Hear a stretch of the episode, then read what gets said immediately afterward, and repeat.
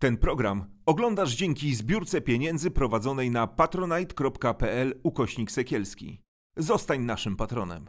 Jak to się stało, że młody chłopak z Wielkopolski mm, trafił do byłego PGR-u? No, po pierwsze miałem kontakt z rolnictwem jeszcze w domu, kiedy to ojciec trzymał pod e, naszym miastem, na, na, na skraju miasta dwie świnie. Miał tam jakieś e, pół ara albo ar działki, ogród przydomowy. No i troszkę kontaktu z tymi zwierzętami, z kurami, z królikami miałem. E, Natomiast e, wybrałem studia humanistyczne, językowe. E, Na tych studiach trafiłem do Danii, gdzie pracowałem trochę w gospodarstwie rolnym, wakacje. Również miałem kontakt z, ze świniami, z uprawą roli. E, Napisałem, e, zafascynowany trochę tym rolnictwem, Bo to była filologia duńska. Filologia duńska w tym przypadku.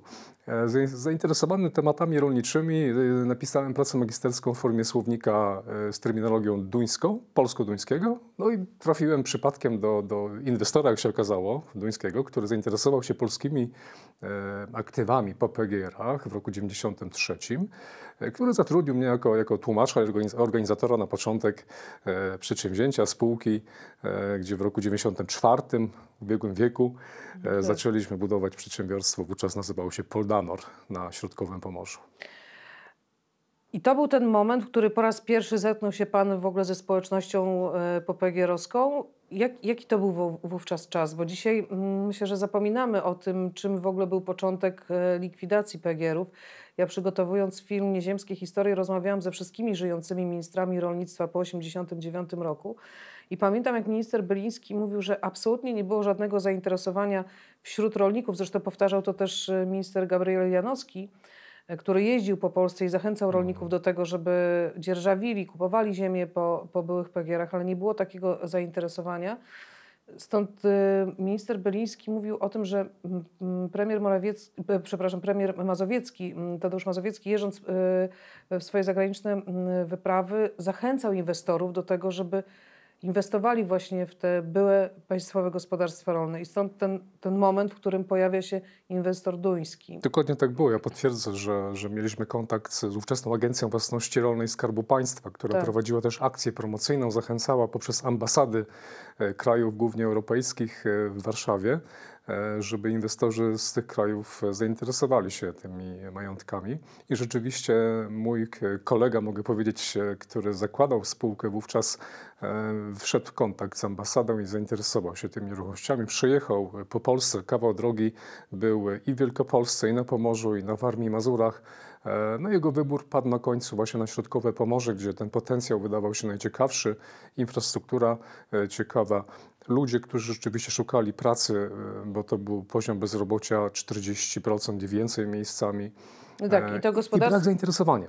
Do, dopowiem, Mhm. bo taki, taki znamienny komentarz usłyszałem na początku naszej działalności, bodajże e, kilka tygodni po rozpoczęciu w roku 94, e, który doszedł do mnie nieoficjalnie, ale mów- mówiono na wsi tak zwanej, że Duńczycy wytrzymają maksymalnie miesiąc, spakują manatki i wyjadą przestraszeni, co w tej Polsce jest i że tutaj nie da się gospodarować. No, okazało się, że 27 lat mija i e, z powodzeniem funkcjonują. No tak, e, w momencie e, przejmowania gospodarstwa e, zostało przejętych 120 pracowników, którzy pracowali Tak. w tym gospodarstwie. Dzisiaj e, zatrudnionych jest 1300 osób e, i to są osoby, które są w jakiś sposób też związane pokoleniowo już z byłymi pracownikami PGR-u, bo mówił Pan przed wejściem do studia, że obecnie 13 osób, które pracowało jeszcze za czasów PGR-u, pracuje nadal.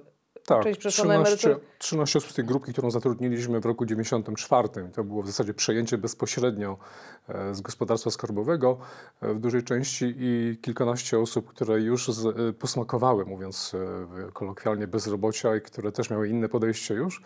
Niemniej jednak ta grupka mm, e, 125 osób stopniowo wykruszała się z naturalnych przyczyn i dzisiaj 13 osób jeszcze z nami pracuje.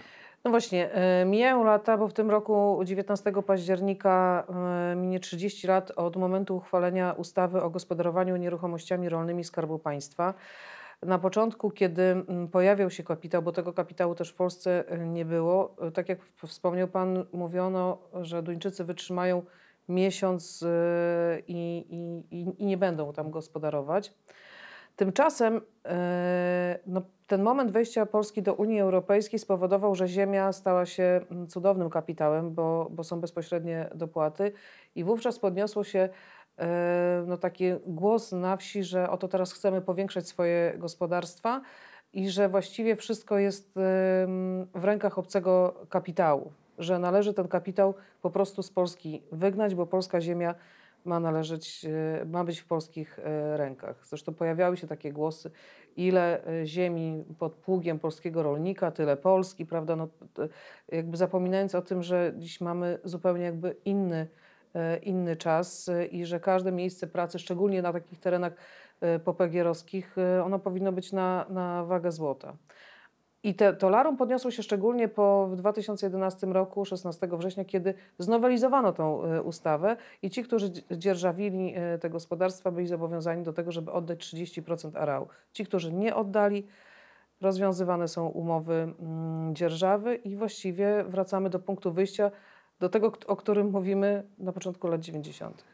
Tak, na pewnym sensie powtórka z historii nam grozi, trochę innym wymiarze, ale jednak. Ja nawiążę do, do tego przebiegu historii i zmiany podejścia do zainteresowania ziemią, o którym Pani wspomniała, bo rzeczywiście lata 90. To, to były ciągle zapytania do nas po pierwszych dwóch, trzech latach, kiedy okazało się, że potrafimy zregenerować e, te, te gospodarstwa, podnieść tę produkcję, że inwestujemy, że zatrudniamy coraz więcej ludzi.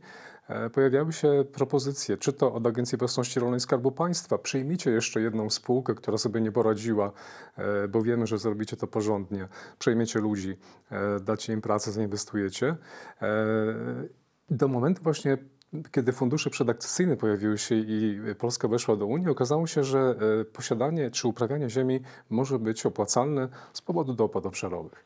No i wówczas to larum podniosło się rzeczywiście, e, opakowane również w takie właśnie e, nośne hasła Polska ziemia dla Polaków, no bo spółka z kapitałem zagranicznym to, to z jakiej racji ma tutaj tę polską ziemię dzierżawić. No tak, ale chcę tutaj powiedzieć, że to nie dotyczy tylko tych, którzy mają Natomiast właśnie... to jeden z aspektów tylko, bo drugi aspekt, drugi, drugi kryterium to wielkość gospodarstwa i To tu się tak. okazało, że ci duzi są, są no, niechciani, to obszarowcy, to, to latyfundyści, których, e, których trzeba rugować, mówiąc prosto. Tak, ale to hasło Polska Ziemia do Polaków okazało się, że ono też dotyczy tych e, e, spółek pracowniczych, które powstały na bazie byłych państwowych gospodarstw rolnych, które założyli sami pracownicy, skrzyknęli się i prowadzili. To były super, e, e, są super prowadzone gospodarstwa. W rankingu, który przecież prowadziła przez lata Agencja Nieruchomości Rolnej, wcześniej Agencja Własności Rolnej Skarbu Państwa, tak zwany ranking 300, to były najlepsze w ogóle Tak. Gospodarstwa w Polsce.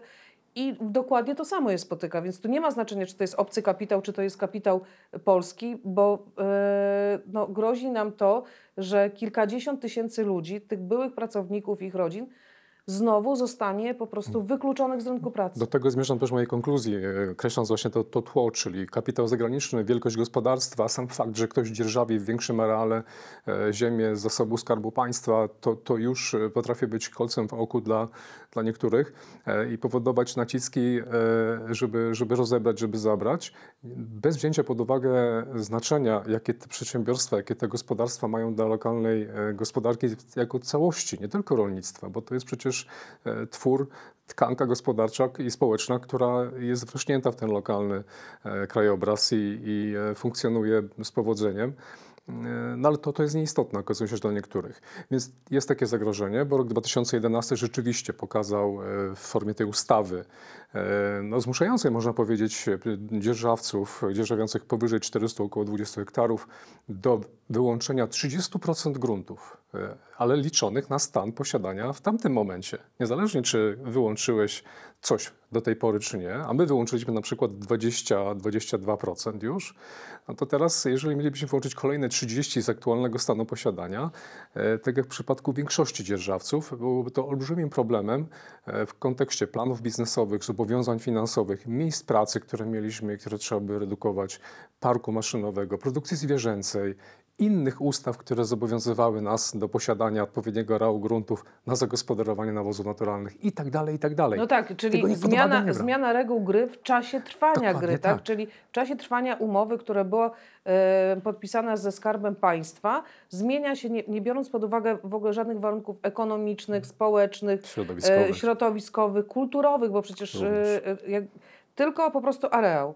macie oddać 30%, jeśli nie oddacie, to wówczas naliczany jest czynsz karny, 30-krotność No przede wszystkim wówczas tracimy prawo do przedłużenia umowy dzierżawy i tracimy prawo pierwszeństwa nabycia. Takie dwa zapisane w umowach wówczas prawa, które dawały pewną perspektywę i stabilność inwestowania z myślą, że nie musimy wiązać i mrozić kapitału w, poprzez kupno ziemi, bo, bo, bo można było tak uczynić. W latach 90. można było tę ziemię bardzo e, łatwo nabyć w atrakcyjnych e, z dzisiejszego punktu widzenia cenach. Ale stwierdziliśmy, nie, nie, nie tędy droga. Chcemy budować miejsca pracy, produkcję zwierzęcą, technologię po to, żeby rozwijać przedsiębiorstwo, a nie mrozić kapitału w ziemi. Jak się okazało, zostaliśmy za to ukarani, e, bo ta stabilność dzierżaw okazała się dość... e, No tak, nie, do, nie doczekaliśmy się ustawy o dzierżawie pokoleniowej, która Niestety. funkcjonuje e, w wielu krajach Europy Zachodniej, ale też moment, w którym e, ta ustawa została znowelizowana e, 16 września, ostatnie posiedzenie Sejmu w Tak. nocy, e, to się stało za rządów PO-PSL i wtedy obecnie rządzący mówili o tym, że to jest skandaliczne, że, e, że jak tylko zmieni się władza, to, to nastąpi zupełnie inne podejście, że to są ważne gospodarstwa, a tymczasem okazało się, że jeszcze bardziej e, mm, Doszło do zaostrzenia w zasadzie obrotu em, gruntami rolnymi Skarbu Państwa, wręcz do zawieszenia sprzedaży, Sprzedaży. jak wiemy, która ciągle jest zawieszona na kolejnych 5 lat, e, do ograniczenia areału, które można nabyć ze Skarbu Państwa z 500 do, do 300 hektarów. E, Więc szereg kolejnych restrykcji e, e, obecne rządy wprowadziły e, co no, nie, nie, nie tylko nie ułatwia sytuacji na wsi e, i na terenach popegierowskich, ale też powoduje konflikty, bo, bo, bo tego typu zaostrzenia, restrykcje rodzą e, z natury rzeczy konflikty.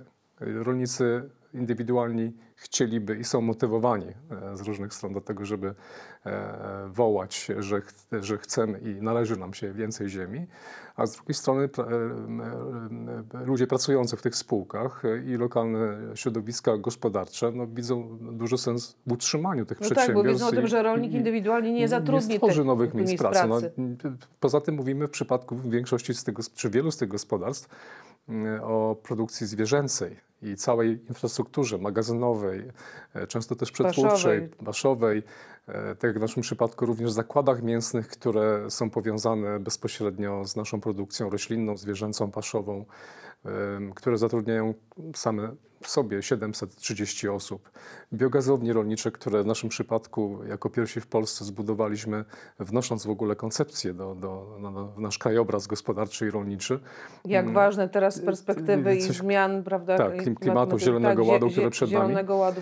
To wszystko, to wszystko y, staje się mieć mniejsze znaczenie w kontekście takich doraźnych y, y, zysków, nazwijmy to społecznych i politycznych, no bo tak trzeba to nazwać. Tutaj mówimy o jednego liczbie osób, które, które będą głosować tak, a nie inaczej. No i tych, tych rąk jest na pewno więcej w sektorze rolnictwa indywidualnego No tak. niż w, No tak, ma- w sektorze przedsiębiorstw. Mieliśmy e, rolnictwo indywidualne. No, Polska jako jeden kraj bloku Mhm. wschodniego utrzymało za, za tak zwanej komuny e, rolnictwo indywidualne. Minister Jacek Janiszewski, z którym też rozmawiałam e, przy okazji tego filmu dokumentalnego Nieziemskie historie, który mogą Państwo oczywiście na YouTubie obejrzeć, powiedział, że to jest skandaliczne, że, że mamy powtórkę z rozrywki, bo tu tylko chodzi o głosy, o polityczne głosy. Tu nie chodzi absolutnie o żaden rozsądek polityczny, a po prostu o, e, o, o głosy na wsi, bo gospodarstw, które po- pobierają w Polsce dopłaty bezpośrednie jest milion czterysta.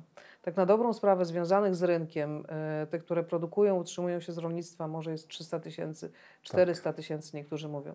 Tak na dobrą sprawę chodzi o milion głosów wyborczych na wsi, więc te podsycanie do, do konfliktu na wsi między rolnikami indywidualnymi a ludźmi z byłych e, PGR-ów, czy firmami, które powstały na bazie byłych PGR-ów, to jest właśnie konflikt utrzymywany po to, żeby mieć ten zysk polityczny w postaci głosu y, wyborczego.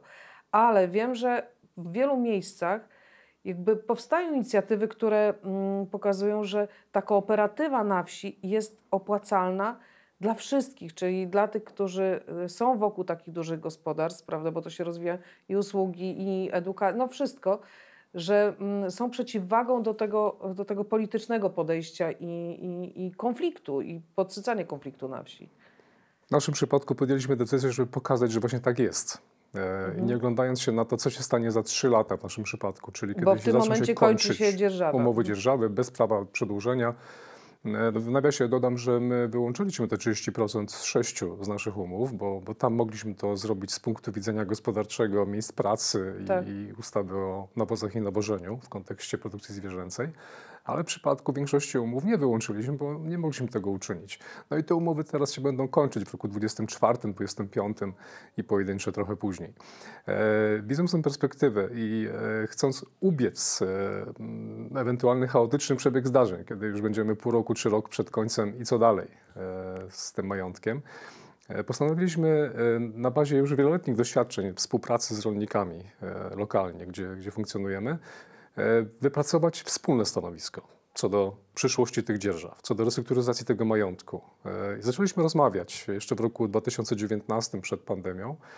E, I mimo tych ograniczeń pandemicznych, e, dosłownie w czerwcu tego roku, podsumowaliśmy te rozmowy wspólnym stanowiskiem, e, w którym e, zaproponowaliśmy e, Krajowemu Ośrodku, Ośrodkowi Wsparcia Rolnictwa, Ministerstwu Rolnictwa rozwiązanie polegające na tym, że spółka dzisiaj jest gotowa wyłączyć około 30 do 40% e, dzierżawionych gruntów e, na zasadzie przyszłej współpracy z nowymi użytkownikami tej ziemi, którymi będą no, najprawdopodobniej rolnicy z tej, z tej gminy bądź z gmin Tak. ościennych, bo takie są warunki. E, ta współpraca będzie dalej przebiegała tak jak dotychczas. Będziemy skupować zboża, e, będziemy em, em, udostępniać rolnikom nawóz naturalny z biogazowni rolniczych, będziemy współpracować dalej w ramach podnoszenia kompetencji w produkcji, e, szkolenia, wyzwań Zielonego Ładu. To są nasze, nasze plany, również w społecznych tematach, bo ich sporo realizowaliśmy przez cały czas. Dzięki tej długiej współpracy wypracowanie stanowiska w ogóle było możliwe. Czyli rozmawialiśmy z sobą, biorąc pod uwagę no, z jednej strony duży apetyt rolników, którzy mówią, my chcielibyśmy, my bylibyśmy w stanie dołożyć jeszcze 50, jeszcze 80 hektarów każdy do gospodarstwa, e, no ale widzimy, że nie możemy rozebrać przedsiębiorstwa, bo tam pracują nasze, nasze żony, nasze, nasze dzieci, tak, członkowie rodziny. rodzin. E, To jest 1300 miejsc pracy, jak wspomniałem. E, I dlatego trzeba znaleźć rozwiązanie kompromisowe. I ten kompromis w skrócie polega na tym, że mamy wspólne stanowisko, które, które polega właśnie na takim podejściu, czyli wyłączenie tych 30-40% i utworzenie z pozostałej części, w oparciu o budynki, które też e, dzierżawimy i prowadzimy w nich produkcję, ośrodków produkcji rolnej. No bo to się pojawiła na szczęście taka Tak.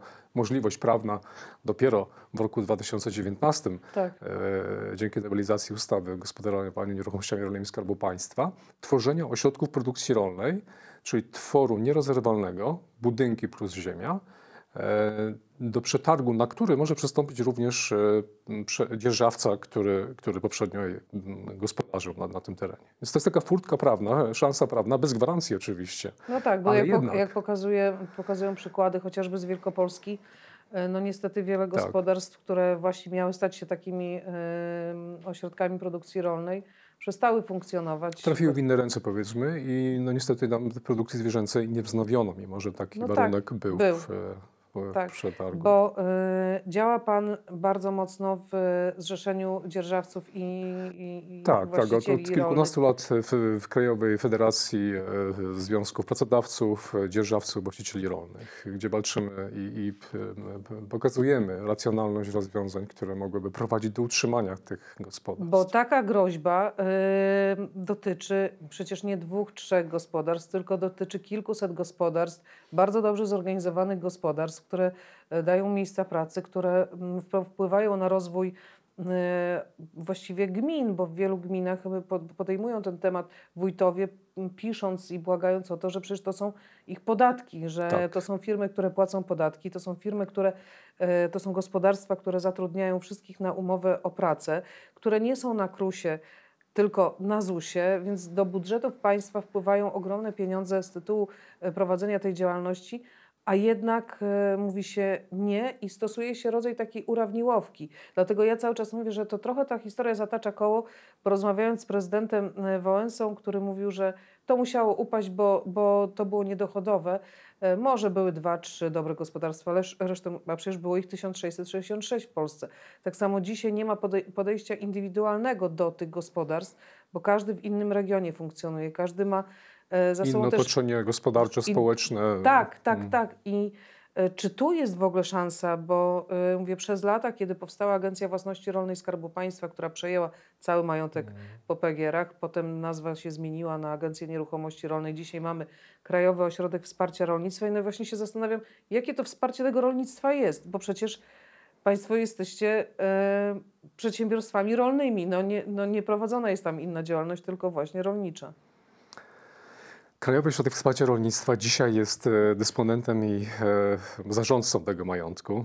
E, Jak wspomniałem, my podjęliśmy inicjatywę 3 lata przed upływem umów dzierżawy. Ja spotkałem się z dyrekcją Krajowego Ośrodka Wsparcia Rolnictwa i zaproponowałem podjęcie rozmowy już teraz, ponieważ temat naszego przedsiębiorstwa jest bardzo kompleksowo, obejmuje ponad 20 umów dzierżawy, łącznie około 10 tysięcy hektarów w dwóch województwach. E, To ta propozycja spotkała się z przychylnym podejściem, więc mam nadzieję, że, że w najbliższych miesiącach będziemy przygotowywać już e, konkretne rozwiązania, właśnie prowadzące do wyodrębnienia tych e, 30-40% na potrzeby przetargów dla rolników indywidualnych i stworzenia ośrodków produkcji rolnej dla pozostałej części. Olbrzymia praca e, i wymagająca rozpoczęcia już w tym roku, żeby zdążyć przed e, rokiem 24. No tak, tylko że wielu, wielu, wielu przedsiębiorstwom absolutnie no, nie było dane, e, bo, bo przecież ten proces trwa już naprawdę kilka, kilka lat. E, Wielu przedsiębiorców rolnych, czy to właśnie czy to była spółka pracownicza, czy, czy gospodarstwo indywidualne i tak dalej, no dzisiaj są, no nie ma już tych praktycznie gospodarstw, zostały tylko strzępy, cała reszta no, trafiła tej ziemi na przetargi, ale przecież byłam w wielu miejscach w Polsce, gdzie ziemia odebrana właśnie takim przedsiębiorstwom, gdzie musza, musia, no, zwolniono ludzi, e, zrezygnowano, to też e, po prostu wywieziono na rzeź zwierzęta. Tak, wygaszono produkcję, bo, tak, bo bo to nikt się tylko tak nazywa, wyga- zająć, tak, wa- wygaszanie, wygaszanie produkcji. Eufemizm, natomiast, tak. tak, eufemizm. E, ziemia leży, leżała odłogiem i no, W wielu przypadkach przez e, 2-3 lata nie była zagospodarowana tak naprawdę, nie trafiła do, do e, rolników poprzez przetargi. E, No ale powiedzmy, że to był, była mniejsza część. E, W większości, w większości te przetargi się organi- organizowało i ziemia była wydzierżawiana. Natomiast wśród naszych kolegów w federacji rzeczywiście w ciągu ostatnich lat e, ten problem już występował, bo umowy dzierżawy zaczęły się kończyć już kilka lat temu. E, I to w momencie, kiedy jeszcze nie było tej furtki czy możliwości prawnej, która pojawiła się w roku 2019. Więc rzeczywiście w wielu przypadkach już ten problem dotknął e, i pracowników, i lokalne społeczności. Pewnie w sposób nieodwracalny, bo z tego No co... nieodwracalny, bo powiem panu, jak rozmawiam chociażby e, z pracownikami, bo temat ludzi z byłych PGR-ów jakby jest dla mnie najistotniejszym tematem, no to okazuje się, że zostali zwolnieni, bo musieli być zwolnieni dwa, trzy lata przed m, odejściem na emeryturę i cały czas pytają się, Tak. co my takiego zrobiliśmy, że otrzymujemy nieustającą taką karę. Przecież zlikwidowano nas niemal z dnia na dzień na początku lat 90., nie dając żadnych odszkodowań, żadnych odpraw i tak dalej. I dzisiaj y, znowu jesteśmy karani tylko dlatego, że jesteśmy z PGR-u? Czy z byłego PGR-u? Tak to wygląda niestety, a, a, a mierzymy się nawet z jakimiś stereotypowymi e, plotkami. Bym powiedział, że ludziom z byłych PGR-ów dano ziemię za darmo. Tak. Gdzieś tam wyczytałem, prawda? Tak, co tak, jest, tak, co jest tak. wierutną nieprawdą, e, ale gdzieś te wiadomości krążą i tworzą nieprawdziwy obraz. Więc to jest olbrzymi problem. Ja też na, na moim terenie w powiecie człuchowskim takie miejsca znam i rozmawiałem z przedstawicielami spółki pracowniczej, która straciła dzierżawy w ten sposób i rzeczywiście miała pracowników pracujących od lat, 2-3 lata przed e, osiągnięciem wieku emerytalnego i na nic zdały się prośby, apele i tłumaczenia, że jeszcze poprosilibyśmy o ten rok, półtora e, Tak, o przedłużenie tej dzierżawy, tak, żeby, ci ludzie mogli doczekać swoje, Tak. wypracować te i w emerytury. sposób godny, w sposób godny, uporządkowany, racjonalny zakończyć tę działalność, bo rzeczywiście oni już w większości dobiegali, cała ta załoga dobiegała tego wieku emerytalnego, więc to można było zrobić. Jak się okazało, akurat w tym przypadku rzeczywiście te grunty nie trafiły mm, w dobre ręce i e, dopiero po, po upływie półtora roku bodajże po raz kolejny e, KOWR e, rozpisał przetarg na zagospodarowanie, no bo nie udało się w pierwszym podejściu racjonalnie za, zagospodarować tej ziemi. Więc to pokazuje, jak, jak, jak często no brak tego spojrzenia racjonalnego, takiego przemyślenia, zbadania indywidualnie każdego przypadku, bo to, co pani powiedziała, każda sytuacja może być inna. I na pewno nie ma, nie, nie wszędzie jest idealnie w tych gospodarstwach dzierżawionych. Jak w każdym środowisku trafiają się lepsi, gorsi dzierżawcy, ale stąd jest bardzo ważne to indywidualne podejście i sprawdzenie, e, jakie znaczenie ma e, to przedsiębiorstwo, to gospodarstwo dla lokalnej gospodarki i społeczności lokalnej w całym spektrum e, swojej działalności. No tak, rozmawiając też właśnie z dzierżawcami, mm, to jest województwo mm, lubuskie, też jeżdżąc po Polsce, spotkałam się z, z cudownymi ludźmi, którzy, powiem panu, że w takim momencie się naprawdę wstydzę tego, jak traktuje się mm, obcych. E, Bo przecież wśród polskich rolników jest wielu, którzy absolutnie nie potrafią prowadzić e, e, gospodarstw. Tak samo są i wśród e, obcokrajowców tacy, którzy też nie, nie, nie podołali, ale wszyscy są traktowani po prostu jak jedno, e, a szczególnie ci, którzy tutaj przyjechali i, za, i zainwestowali, jako to zło. Przyjechali, ograbili i tak dalej i, i, i wyjeżdżają. I to, to jest gospodarstwo, które od kilku lat nie otrzymuje dopłat e, bezpośrednich. Zatrudniają młodych, fantastycznych ludzi. Są głównym pracodawcą e, na tym terenie i nie mają w posiadaniu ani jednego hektara polskiej ziemi, tylko dzierżawią. Hmm. Bo, I tłumaczy mi ten e, Holender, który mówi, my jesteśmy nauczeni wspólnej pracy, że gospodarstwo to nie jest tylko i wyłącznie produkcja e, roślina czy zwierzęc, zwierzęca, tylko to jest kooperatywa. Wszyscy Tak. ci, którzy są, muszą się czuć tutaj potrzebni. Jak zobaczyłam całe ściany, y, pan, dyplomów podziękowań za to, jak oni w akcje charytatywne się y, włączają y, wśród tej najbliższej społeczności, społeczności że chcą w tym, w tym uczestniczyć. Mm. Wójt, burmistrz, wojewoda, wszyscy mówią, że ci ludzie muszą tutaj zostać, bo jeśli oni odejdą, e, brzydko mówiąc, szlak trafi właściwie wszystko, wszystko tam. E, I do nikogo to nie dociera, bo nie wyłączyli 30%, chociaż przecież są przypadki, gdzie e, różne przecież były umowy zawierane z, z takimi przedsiębiorstwami, że akurat oni nie musieli wyłączyć tych, a i tak zostali potraktowani. A wielu też, którzy wyłączyli, też nie, nie mieli przedłużonych e, To umów prawda. dzierżawy. I E, to jest To jest kolej, kolejny aspekt tej, tej historii, tak? czyli rzeczywiście ktoś poświęcił się, nawet zredukował produkcję, wyłączył 30% gruntu wówczas, a, a w kolejnych latach dzisiaj ma problemy z przedłużeniem tej umowy dzierżawy. Jest stawiany przed sytuacją, e, ofertą przedłużenia albo na rok, albo pod warunkiem kolejnego wyłączenia, e, czyli ta perspektywa, ta stabilność tutaj też się nie pojawiła w takim wymiarze, w jakim powinna być. E, wracając do tematu ludzi, społeczności lokalnej, zdecydowanie e, te przedsiębiorstwa jako zorganizowane całościowo i przyciągające też ludzi, którzy chcieli coś robić, często z daleka przyjeżdżających, z zewnątrz zupełnie. wtedy No, młodych, no, 30-paroletnich, jak przypominam tak, sobie te, tak. te historie. Już nieważne, czy to z Holandii, czy z Danii, czy z Niemiec, e, czy z jeszcze innych krajów, czy też z Polski, tak jak w naszym przypadku przyjechali do nas ludzie do pracy z Gdańska, ze Szczecina, z Warszawy. To są ludzie, którzy też wnoszą nową wartość do tej społeczności, taki nowy powiew, nową krew. Uruchamiają mnóstwo projektów lokalnych. E, Ja już też nie chciałem mówić o tych wywieszonych, obwieszonych e, ścianach różnymi podziękowaniami, ale wielu projektach, które, które uruchamiamy jako, jako firma i y, kulturalnych, i sportowych, i społecznych, i środowiskowych, ekologicznych.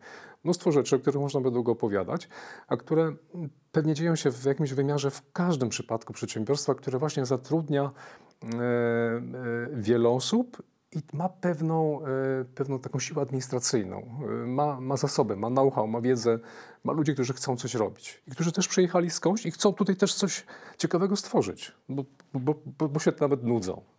Tak. Ruszmy, ruszmy tych lokalnych ludzi, zróbmy coś fajnego dla nich, niech coś się dzieje. Teraz, I kiedy ta wartość ucieka, jest ryzyko, że ona ucieknie całkiem, jeżeli, e, jeżeli te e, miejsca będą likwidowane. też y, jest ważne mm, to, że wiele takich przedsiębiorstw, wiele takich gospodarstw stało się e, e, no, taką ku- kuźnią do mm, odbywania ich praktyk e, i edukowania, bo przecież ten moment, kiedy weszła kolejna reforma administracyjna, powstały w Polsce powiaty, e, które przejęły szkoły rolnicze i e, gospodarstwa pomocnicze. No, powiaty z braku pieniędzy najczęściej sprzedawały te gospodarstwa pomocnicze, więc ci uczniowie techników rolniczych nie mieli nawet gdzie odbywać praktyk, więc z automatu przychodzili do z prośbą o odbycie praktyki w takim gospodarstwie, gdzie jest nowoczesna technologia, gdzie jest e, zupełnie inny park maszynowy, e, gdzie mm, no, są księgi nawożenia i tak dalej, że to nie jest e, tak, że tam jest samowolka, prawda? Mówi się właśnie o tym, że Gdzie jest język obcy też przy okazji, którego Tak. się można nauczyć i, Mhm. i wykorzystać w wielu innych sprawach. Mamy podpisane jako, jako przedsiębiorstwo e, Good Valley, bo dziś nazywamy się Good Valley, umowy z czterema uczelniami e, rolniczymi o współpracy, e, praktykach, em, wykonujemy badania, projekty, prace magisterskie, prace doktorskie i również z czterema e, szkołami średnimi w, sektorze e, rolnym. Praktyki, współpraca i również wielu z tych młodych ludzi do nas trafia e, już do pracy po, po ukończonych szkołach i uczelniach. I to jest ciekawe doświadczenie, bo no, często dochodzi takie zderzenia. Już teraz trochę mniej, ale, ale jeszcze na początku lat 2000 to zderzenia tego, co ci ludzie wynoszą ze szkoły, z taką praktyką e, opartą o najnowsze osiągnięcia, e, które przedsiębiorstwa wdrażają, no bo, bo są na bieżąco, bo, bo szkolą się pracownicy, bo, bo, bo czytają, bo korzystają z doradców, e, z technologii, które, które wchodzą w życie. I to się dzieje. I ci ludzie rzeczywiście z, z radością w to wchodzą i otwierają oczy, mówią, to, to, to jest wieś, to, to, to rzeczywiście może być wieś, gdzie, gdzie, gdzie ten e, ciągnik czy kombajn jest klimatyzowany, jeździ w, w oparciu o e, nawigację satelitarną. W zasadzie nie trzeba kierownicą ruszać, tylko na końcu pola nawrócić, e, gdzie dozowanie odbywa się już według tych precyzyjnych dawek wynikających z zasobności gleby i tak dalej, i tak dalej. To już nie jest dzisiaj nic wielkiego, ale jeszcze kilka, kilkanaście lat temu, kiedy to wdrażaliśmy w, w dużych przedsiębiorstwach, to było nowum. Ja jeszcze dopowiem jedną rzecz, że, że to nie tylko nasza ocena, ale wielu, wielu ekspertów potwierdziło w swoich badaniach, analizach, że przecież to właśnie te duże gospodarstwa, czy to polskie, czy z kapitałem zagranicznym, mają potencjał do, do wniesienia nowej wiedzy, nowej technologii. E, Ba, e, okazuje się, że są bardziej przyjazne środowisku, bo, bo mają te technologie, które pozwolą, pozwalają e, ograniczyć wpływ. E, W odróżnieniu od mniejszych, które często to e, czynią w oparciu o stare, e, mniej nowoczesne rozwiązania. I ten wpływ dzięki tej technologii jest mniejszy, szczególnie kiedy przeliczymy to na jednostkę wyprodukowanego towaru. No tak, ale to, ten bunt i właściwie to hasło, które też tak jak ucierało się Polska Ziemia dla Polaków, Mm. to to, że to są właśnie przedsiębiorstwa, które grabią, które, które niszczą ziemię, którą, które niszczą e, przyrodę, podczas gdy to te gospodarstwa muszą mieć księgi i to jest e, pod specjalnym nadzorem e, nawożenia, uprawianie i tak dalej. Tak, Ci tak. mali rolnicy czy średni, no, takich wymogów Nie, Nie- nie, nie mają takich nie wymogów. mają. One dotyczą rzeczywiście, są, są opisane w ustawach i dotyczą dużych gospodarstw. Jest to zdefiniowane dokładnie w oparciu o liczbę zwierząt, które, które się hoduje. E, I bardzo dobrze, bo to też pozwala tym gospodarstwom pokazać, e, proszę bardzo, my jesteśmy kontrolowani kilka razy w roku i takie są wyniki tych kontroli. Nie ma naruszeń, nie ma, nie ma żadnych problemów.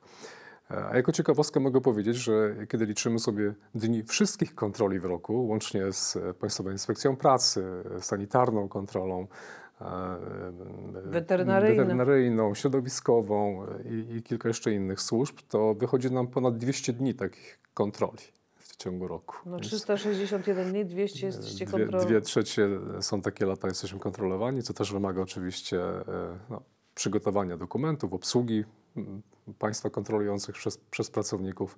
No, ale mamy wypracowane już pewne rutyny, które, które pozwalają szybko do dokumentów e, dotrzeć, e, pojechać też w teren, co jest potrzebne i pokazać, jak to funkcjonuje. I to z jednej strony może być uciążliwe, ale z drugiej strony daje też argument do ręki, że jesteśmy kontrolowani i wszystko jest w porządku. Więc ten e, zarzut e, można, można łatwo mm, odrzucić. Czy myśli Pan, że to właśnie moment e, tego 2004 roku, czyli moment wejścia do, do Unii Europejskiej, kiedy pojawiły się bardzo duże pieniądze mm, na inwestowanie na wsi, na dopłaty bezpośrednie, spowodował, że no, nastąpiło coś e, takiego na polskiej wsi, co się stało właśnie takim wrogim nastawieniem do wszystkiego, co jest, e, no nie wiem, lepsze, e, lepiej zorganizowane. Nie chciałabym tu oczywiście nikomu umniejszać, bo przecież jest mnóstwo wspaniałych gospodarstw rodzinnych, tak? Tak. które świetnie sobie radzą i które też współpracują e, Oczywiście. którzy są związani z rynkiem i, i, i to rolnictwo prowadzą w sposób e, doskonały. Tylko to, którym, czy, czy ten właśnie moment wejścia do Unii to był moment, w którym mm, coś takiego się zaczęło e, niepokojącego dziać? Bo wie pan, jak jeżdżę po Polsce i widzę podpalane sterty, e, jak widzę mm, rozrzucane ulotki, e, gdzie jest wbijany sztylet obywatel, na, na, na, na tych ulotkach obywatelowi Wielkiej Brytanii i polska ziemia dla Polaków, to jestem przerażona, że, że to już jest naprawdę bardzo, bardzo, bardzo niepokojące, że to już jest niebezpieczne, co się dzieje na wsi. Mi się wydaje, że przyczyna tkwi w dwóch e, rzeczach, czyli na pewno moment wejścia do Unii i e, zupełnie inna atrakcyjność uprawiania ziemi, czyli pieniądze mówiąc wprost. Stale przy sobie mówi, że jak nie wiadomo o co chodzi, to chodzi o pieniądze. Ale druga rzecz, która wzmocniła te, te, te negatywne nastroje, takie zachowania, o których Pani mówi, to jednak e, takie podjudzanie. e, Polityczne. Które, polityczne, tak to trzeba nazwać. Przecież pamiętamy wszyscy e, z różnych opcji, z różnych kierunków. Wykorzystywanie tematu ziemi e, jako, jako, jako platformy do, do e, no, ugrywania swoich interesów e, na bazie emocji e, tychże rolników, e, pozbawionych niejako prawa do, do przejęcia polskiej ziemi, bo, bo wcześniej ktoś inny to zrobił. Mimo, że nikt inny nie chciał, tak już wcześniej powiedzieliśmy sobie, rzeczywiście te czasy lat 90. to były czasy, kiedy Że nie kupujemy e, polscy rolnicy w ogóle nie. Ja pamiętam też osobiście rozmowy z rolnikami. No nie, nie, nie, nie kupujemy, to w ogóle jest głupota. Przecież na, na ziemi nie da się zarobić, a zwierzęta to już w ogóle. E, No i nagle się okazało, że, że, że da się, a szczególnie jak, się tę ziemię doprowadzi do kultury odpowiedniej, jak się, jak się zorganizuje przedsiębiorstwo i, i gospodarstwo w odpowiedni sposób, to da się. No i kiedy się pojawiły te, te dopłaty i, i motywacja taka właśnie, nazwijmy to polityczno-medialna, e, to zrobiło się chwilami nieprzyjemnie. I te przejawy zachowań, agresji. agresji, mimo że pewnie to jest margines, a to, to o nich słyszymy i to one świadczą niestety o, o, e, o podejściu i są trakto- traktowane czy postrzegane jako, jako takie charakteryzujące mm, podejście te, te, tego środowiska gospodarstw indywidualnych do, do tych większych, zorganizowanych na bazie dzierżaw. Ja pamiętam trzy lata temu, kiedy powstał e, parlamentarny zespół do spraw e, m, oceny sytuacji takiej ekonomiczno-społecznej, gospodarczej na terenach popegierowskich. E, Przewodnicząca profesor Józefina Hrynkiewicz, socjolożka, z, e, wówczas posłanka Prawa i Sprawiedliwości, która mówiła, że to jest, e, ona była tą pierwszą, która powiedziała, że to jest bezsensowne, że nie można wylewać dziecka z kąpielą, że trzeba indywidualnie podejść, że trzeba myśleć o tych, którzy tam są zatrudnieni, że to jest kolejne pokolenie ludzi, którzy byli związani z byłymi PGR-ami, którzy przecież nie otrzymali absolutnie żadnego systemowego wsparcia od żadnego, od żadnego rządu. Ówczesny minister rolnictwa Jan Krzysztof Ardanowski mówił, że to, co mówi profesor Hrynkiewicz, to jest po prostu głupota, bo, bo jest głód ziemi, bo rolnicy chcą powiększać swoje gospodarstwa, podczas gdy przejeżdża się przez Polskę, leży mnóstwo ziemi y, odłogiem. Właściwie na wsiach jest taka sytuacja, że jeszcze do niedawna było 30 gospodarzy, dzisiaj jest jeden, dwóch, którzy naprawdę Tak. zajmują się rolnictwem, a cała reszta po prostu poddzierżawia im ziemię na tak zwaną twarz i bierze tylko dopłaty bezpośrednie, więc e, ta otoczka wokół w ogóle polskiej wsi i tego, że ona też w mainstreamie jest pokazywana tylko z, po, z pozycji najczęściej sielankowego życia, e, agroturystyki i tak dalej, albo właśnie protestów, że, że opinia publiczna właściwie nie wie, co się dzieje na polskiej wsi, a przecież tam mieszka 40% polskiego społeczeństwa. Rzeczywiście spotykamy się z szeregiem stereotypów. E, Ja też niejednokrotnie napotkałem na reakcje, kiedy opowiadałem o naszej firmie i o dużych fermach, o dużych gospodarstwach na wielu tysiącach hektarów, e, z reakcją: takie coś w ogóle w Polsce istnieje? E, No, istnieje. Są tereny popegierowskie tych dużych gospodarstw, które udało się odbudować, zmodernizować i które dzisiaj rzeczywiście funkcjonują jako świetne przedsiębiorstwa. Obraz idylliczny, idylliczny tego polskiego rolnictwa jest rzeczywiście e, często pokazywany i, e, i to wyobrażenie jest, e, można powiedzieć, wzmacniane. Słyszymy też, że znajdujemy w nowej polityce unijnej, Zielonego Ładu, kierunek wzmacniania małych rodzinnych gospodarstw i zwiększenia udziału rolnictwa ekologicznego w ogólnej produkcji rolnej.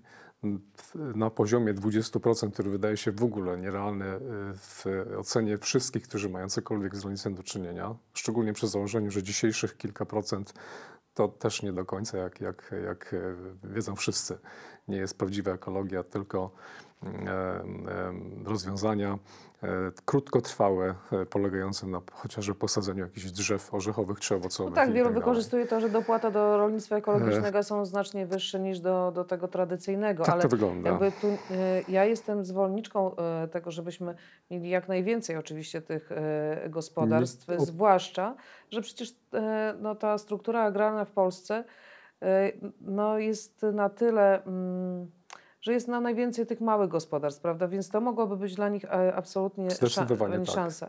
Ale żeby W oparciu, tak, o racjonalny rachunek ekonomiczny i, Tak. i o, o, o stwarzanie możliwości do tworzenia, ale żeby, e, żeby podejść do tego, że przecież cała w, w Polsce jest miejsce dla wszystkich gospodarstw, zarówno rodzinnych, jak i dużych towarowych, bo każdy z nich To- też inną funkcję spełnia. To jest najmądrzejsze stwierdzenie, które pada z ust polityków również, tylko nie wszędzie. Na spotkaniach e, z dzierżawcami, z naszym środowiskiem dzierżawców Federacji, te komentarze padają. Tak, w Polsce jest miejsce dla e, rolnictwa towarowego, dla dużych gospodarstw i dla małych, i dla ekologicznych.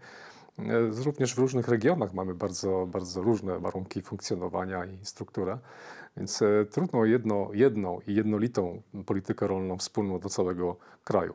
Ona wymaga podejścia zróżnicowanego, ale w praktyce już jest gorzej, nie widzimy tego. W praktyce okazuje się, że jednak ten, ten, ten krótkofalowy, krótkowzroczny Głos zysk wyborczy. polityczny przeważa, a potem zobaczymy pewnie. E, Ja, ja się obawiam, patrząc sobie, ja wrócę do tego Zielonego Ładu, bo to jest takie spojrzenie europejskie już teraz na, na, na to właśnie, żeby, żeby tych dużych gospodarstw nie, nie tworzyć, e, może wręcz ograniczać. No dobrze, tylko zaraz się okaże, że będziemy zmuszeni importować żywność spoza Europy, bo nie będziemy w stanie wyprodukować ilości, które potrzebujemy, jeżeli mówimy o ograniczeniu nawożenia o kilkadziesiąt procent stosowania pestycydów e, i, e, i zrealizowania ambitnych planów e, klimatycznych. W zależności od tego, jak szybko, w jakim tempie, w jaki sposób te, te wymogi będą wprowadzane, to ryzykujemy naprawdę zmniejszeniem produkcji rolnej. E, A import jakikolwiek z którejkolwiek części świata niż Europa będzie oznaczał, że kupimy żywność produkowaną w warunkach zdecydowanie odbiegających w złą stronę od naszych europejskich standardów. No tak, tutaj wymaga, wy- to na pewno wszystko wymaga wielkiej rozwagi, e, rozmowy, a nie tylko takiego podjudzenia, podsycania do, do konfliktu, bo e, Zielony Ład e, mm, są w stanie, moim zdaniem, znacznie szybciej wprowadzić te rozwiązania proklimatyczne. Duże, fi- duże firmy, które mają szansę na to, żeby inwestować, tak jak Pan mówił o biogazowniach, e, które są jednym e, z przecież takich no z jednej strony dają miejsca pracy, które zagospodarowują mm, no to, co... Odpady, można powiedzieć, bo odchody zwierzęce i biomasę roślinną odpadową. Biomasę roś, roślinną, produkując po prostu zieloną e, Tak. energię. Więc to jest możliwe właśnie też... Dzięki której dzisiaj my jesteśmy neutralni, jeżeli chodzi o emisję gazów cieplarnianych jako, jako przedsiębiorstwo. Więc to jest też jeden ze sposobów, który ewidentnie pozwala to zrobić, ale wymaga wiedzy i nakładów. Yy, Wspomnę tylko, że 100 milionów złotych zainwestowaliśmy jako firma w same biogazownie rolnicze. I robimy to nie od kilku lat, ale od roku Tak. 2005. Czyli to też wymaga pe- pew- pewnego procesu, pewnej ciągłości, pewnej stabilności. No Tego tak. się nie da zrobić z roku na rok. Tak, ja o tym się zapomina, że rolnictwo to jest e, no, przedsiębiorstwo w dużej mierze e, pod chmurką, Zależne które, tak, od które, które, czynników zewnętrznych. które jest zależne od czynników właśnie pogodowych, klimatycznych, a tutaj nie ma już w ogóle dla mnie dyskusji, że zmiany, zmiany klimatyczne to jest albo wierzymy w to, albo nie wierzymy, bo to się dzieje. To się dzieje. E, I to, to, już, to już jest. Teraz trzeba po prostu rozwagi do tego, żeby ochronić klimat, ochronić miejsca pracy, ochronić wszystko to, co jest dobrem, które zostało przez lata, przez te 30 lat e, wypracowane w małych społecznościach, w małych ojczyznach. I ja wierzę, że ten e, głos rozsądku i to, co też ta inicjatywa, którą Państwo podjęliście, że ona przyniesie bardzo dobre rezultaty, żebyśmy nie musieli za kilka lat rozmawiać, e, tak jak rozmawiam z wieloma ekspertami w tym, w tym programie, że to był błąd, że tak szybko zlikwidowaliśmy PGR-y. Też mam taką nadzieję, takim e, wyrażeniem i potwierdzeniem dla mnie świetnym, w ogóle bardzo zbudowany jestem, to jest głos młodych rolników właśnie z naszej gminy Przechlewo, którzy mówią, jesteśmy wszyscy jedną rodziną i nieważna jest wielkość. Tworzymy jedno środowisko rolnicze, żyjemy w jednej gminie, w jednym otoczeniu, dbajmy o to. Nie pozwólmy, żeby to e, uległo likwidacji. Dziękuję bardzo za rozmowę. Dziękuję. Ten program oglądałeś dzięki zbiórce pieniędzy prowadzonej na patronite.pl ukośnik sekielski. Zostań naszym patronem.